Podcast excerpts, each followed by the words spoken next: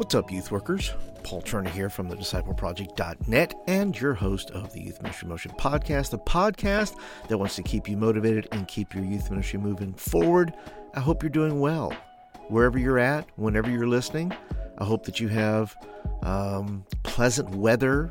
I hope that the fall weather hasn't gotten too cold for you yet. Here in the lovely state of Alabama, it is the perfect weather, and I'm excited for even a little cooler weather. For where I work, it's a huge help. And it's also football season, and for those that don't know, I root for, and I use that term lightly, I root for the Fighting Irish of Notre Dame. And the past couple of weeks, I got to tell you, I don't know what's wrong. I said I was going to give up. Have you ever done that? Have you ever said I'm just going to give up on my team because they're so terrible? And then when you find, in your heart, you just say I just can't quit you. And that's where I'm at right now. I don't seriously watch. I mean, I go to bed early now, so if I don't watch the whole game, I'm okay with it. But I try to go to bed at least when they're winning, so I don't watch the dismantling of my team. I have high hopes this year for my professional team that I root for, the New York Giants, and we'll see. Once again, I don't wrap myself in that anymore as much because I just don't have the time or the bandwidth or the emotional energy to deal with that. I'm too much focused on you guys. I'm focused on what's going on in your world. I'm focused on your personal well-being, your youth ministry, what's going on with you, and that's why this podcast exists. Today's episode is all about asking the right questions, asking the questions that will keep you on track and keep your youth ministry on track. Because if you're not in any kind of review process, I'm going to say that you're probably not succeeding. And I think reviewing is so important. And that is why today's episode is brought to you by My Youth Ministry Playbook, My Youth Ministry Playbook 21-22. It covers the whole school year. It is not too late to start planning. It is not too late to start doing the things that are going to bring success to your youth ministry. It's going to see kids come to Christ. It's going to make your events better. It's going to make your programming much more smart. And this book has everything you need to do that. It's got all the calendar pages. It's got a monthly to-do after each month. And it has questions like new students to follow up with, touch base with my pastor about, what do my parents need to know? An event to-do list, if you have an event that month. What do my leaders need to know? Student leaders I need to invest in. And it is just, the whole book is packed with all kinds of questions, all kinds of worksheets. It has, right at the very get-go, it has a goal-setting lesson from my course that I have on goal setting called Squad Goals. And so if you're interested in that, I'm going to put links to both of those down in the show notes. So if you're interested in getting your youth ministry on track, get it planned, get it done, then you want the My Youth Ministry Playbook because it's going to keep you on track. You're going to have something you can download, put in a little binder, and then begin. You can make as many copies as you want. You can make copies for your team, make copies for your students, make copies for your parents, whatever you want to do. You can use them as emails. You can use them as, PDFs to send out. Whatever you want to do, you can do that with it. And the Squad Goals course, 7 days. It is an email course. And for 7 days, you're going to get a daily dose of wisdom and challenge to make and achieve the right goals for and with your squad of young people, parents, and pastor. So let's jump into today's episode, and I am calling it the 5 ministry performance questions that could save your youth ministry. And I recently listened to a podcast called The Future Belongs to Creators, and they talked about the value of reviewing your goals, and I thought I'd pass along some of those principles to you as well as adding some of my own. Socrates says that the unexamined life is not worth living. I could put it this way. The unexamined youth ministry isn't worth building. Not reviewing your goals, events, or programs means you know neither success or failure. Neutrality is the enemy of progress. You have to be willing to dig into your youth ministry as well as yourself and call out the good, the bad, and the ugly. So how do you set up reviewing your youth ministry? Well, I think you break it down into 4 aspects. First, I think you have to break it down into daily. Now, there's not much you can do as far as your youth ministry on a daily basis per se, but I think the daily is really about your own life, right? Every time you open Scripture, you are inviting God to examine you, and you are examining yourself. Every time you go into prayer, you're examining, you're being mindful, you're conscious of what's going on in your life. In fact, Scripture says, examine yourselves to see whether you are in the faith. Test yourselves. Do you not realize that Christ Jesus is in you? Unless, of course, you fail the test. That's 2 Corinthians 13:5. And the psalmist says, search me, O God, and know my heart. Test me, know my concerns. See if there is any offensive way in me. Lead me in the everlasting way. And so when we do this, when we go into that the presence of God, we're saying, Lord, examine me. And it is super hard, guys. I understand.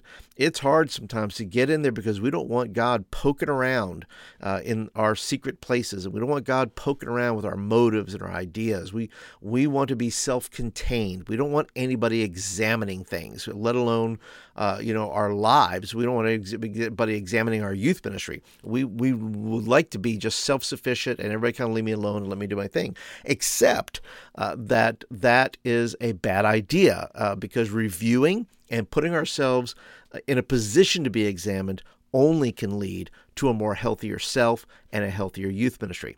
So on a daily basis, there's the daily examination, which really focuses on you, the youth worker. Then if you move into weekly, that's where you can start getting a hold of, program things, right? Okay, so on a weekly basis, things you can look at are your relationships. How are they going? How are your communications with students, parents, your pastor? You can focus on personal growth. What are you reading? Are you intaking more than you're putting out? So on a weekly basis, you can review those kinds of things. On a monthly basis, you can then start to look at and kind of, bring the camera out a little bit, pan out a little bit, and you're looking at meetings and classes, small groups, Sunday school, those types of things where you're looking on a monthly basis. How are my teachers doing, right? How are my small group leaders doing? Then you pan out yet again and you look at quarterly. You start looking at events and programs that are up for review. And in the review process, you're asking of all these things, weekly, monthly, quarterly, you're saying what's working, what's not working. And I'm going to get to the 5 questions here in a minute, but you have to be able to put those things out there in order to come to a clear understanding of whether or not your youth ministry is moving forwards or moving backwards. So what are the 5 review questions? And these are the ones that I took from the podcast, and I put a few of my own in there. And the first question to ask is, was it valuable? Was it valuable? Now, there's all kinds of conditions on that. You can ask yourself, what is the ROI? And that is return on investment. How much energy, time, money, everything else that you put into that thing, whether it's a Wednesday night meeting, whether it's the class, whether it's the event you put on, the outreach, you have to be able to ask, was it valuable? And I know that many of you would say, look, if one student comes to Christ, then it was all worth it. But the real question you have to ask is, how much did it cost? How much did it cost for that to happen? Did you just throw everything into it? Did you spend your whole budget? And listen, I'm not saying whether it's worth it or not worth it. What I am saying is you have to ask the question for yourself. Was it valuable? And it may be intrinsically valuable. And it may be, listen, if that's the case, then carry on. Keep moving forward. If you say, look, nobody came to Christ, or, whatever your goals were for whatever it is you're examining, if you feel like you met those goals, and the ROI was small, but it's something you can build upon, then maybe it was valuable. I just watched the movie Worth with Michael Keaton. Right after the 9/11 attacks, they had to come up with amounts. They had to come up with dollar amounts for compensation for the lives that were lost. And it's a super interesting movie, but it's no different than asking ourselves, what is the value of this program? What is the value? What is the ROI? What is the return on investment for what we're putting in manpower, in budget? And once again, a soul has clear value. It was worth the life of our Savior, clearly. But we're not examining the souls. We're examining the process. We're examining the how did we get there, and is there a more efficient or effective way to reach more souls or more kids? And so in that vein, consider looking at it and asking, was it valuable? The second question you can ask yourself is, am I approaching my review as a learner or an expert? I work at a company where I drive a truck, and I've only been there a year, but I can tell you that early on in the first 6 months, I did not see myself as a learner. I saw myself as an expert, which was unbelievably frustrating.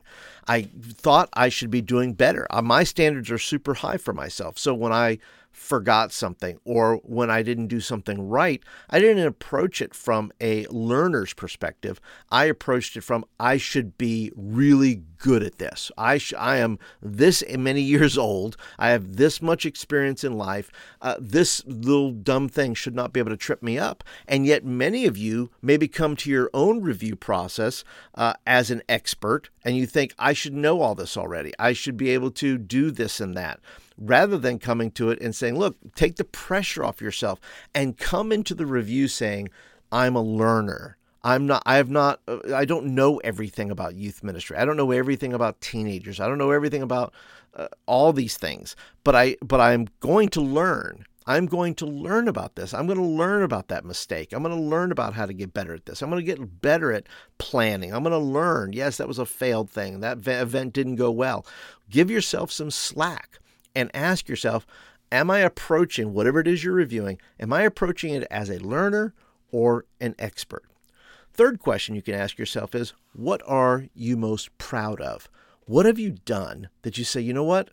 That I killed that. I did so well at that, or that event was really good and I did a great job of planning it, or I had a great training session with my adult leaders. Whatever that is, you need to find the wins. You need to look at your whole review process of whatever you're reviewing and say, what am I most proud of this week, this month, this quarter? And it's okay. It's okay to brag on yourself a little bit and say, you know what, I did a great job, because it's going to build your self-esteem. It's going to build up your heart. It's going to build up your mind. And you're going to say, you know what, I can keep doing this because I'm finding things that I'm doing well. And if you're finding things that you're doing well, you can keep doing what you're doing. If you all you find are mistakes or things that you're not proud of, then that's a little bit more debilitating. So I would encourage you to ask yourself the question, what are you most proud of?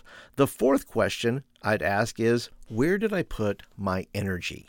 Did I focus on my strengths or my weaknesses? Where did you spend your time?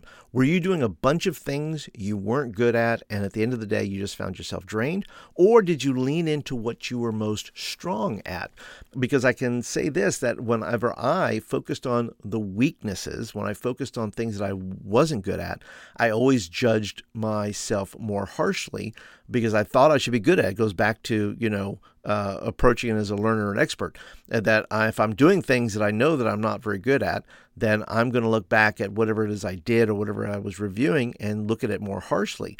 So you have to ask, did I focus more on my strengths? Once again, on a weekly, monthly, or quarterly basis, ask yourself, did I focus on my strengths or my weaknesses? Because that influences the type of outcome you're going to make about whatever it is you're reviewing.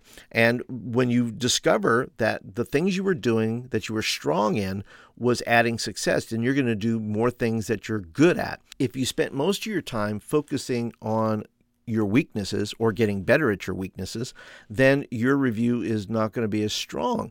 But you will learn this. You will learn that if you focused on your weaknesses, it shows you then that you need to find other people to do those things. Stay doing the things that you're really good at, that you're strong in, and find the people to help you with your weaknesses. The fifth and final question is a great question, and it is directly from the podcast that I was listening to. It says, where are you at risk? Where are you at risk? And that's both from a daily, weekly, monthly, quarterly. Where am I at risk of not meeting or achieving my goals? Where am I? Am I spending too much time watching Netflix? Am I spending too much time drinking coffee at Starbucks versus maybe being at the church and building relationships with other staff members? Whatever those may be, you have to ask those. Maybe it's some sort of habit, or maybe it's something you're into that could be a downfall for you, that if you don't stop doing that, whatever that is for you, then it's going to lead to more problems. And so when you start to do the inventory, when you start to do the audit on both your ministry and your life, you're then thinking, okay, what's at risk here? If I don't get rid of that youth leader, it's going to be the downfall. If I don't get rid of that teacher for a small group or Sunday school class, those kids are not going to effectively learn what they need to learn.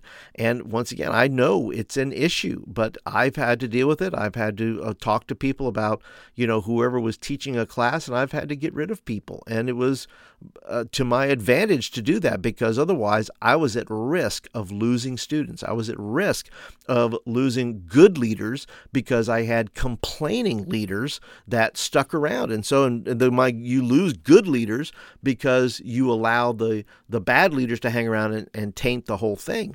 And so ask yourself, where am I at risk? Where is this youth ministry at risk? What problem am I avoiding that if I were to solve it, it could lead to further success in this youth ministry? And that's it for this episode of the Youth Ministry Motion podcast. I hope that you will take these things to heart. These are literally questions that could save your youth ministry from crumbling. And I hope that you'll take the whole thing to heart. I hope you'll re-listen to this. I hope you'll share it with other people. I hope that you'll share it with fellow youth workers who say, look, I'm struggling. What do I need to do? And maybe they need to go through a review process like this. If you're brand new to the podcast, thank you for listening today. I hope that you got great value from this. Be sure to hit that subscribe button no matter where you're listening, and get this on a weekly basis. And if you're a regular, as always, I appreciate your input. You can always join our Facebook group. I'll put a link down in the show notes with the other links. And if people haven't told you lately that you're doing a good job, let me be the first to tell you at the time of this listening that you are doing a good job. You're doing the best job you know how to do, and you're listening to this podcast because you want to get better. And I hope that you'll continue to listen, continue to grow. If I can ever help and serve you, you can always send me a message through any of the social media channels you can find on my website at thediscipleproject.net. And I hope to hear from you in the near future. So that is it for today, guys. Have a great week.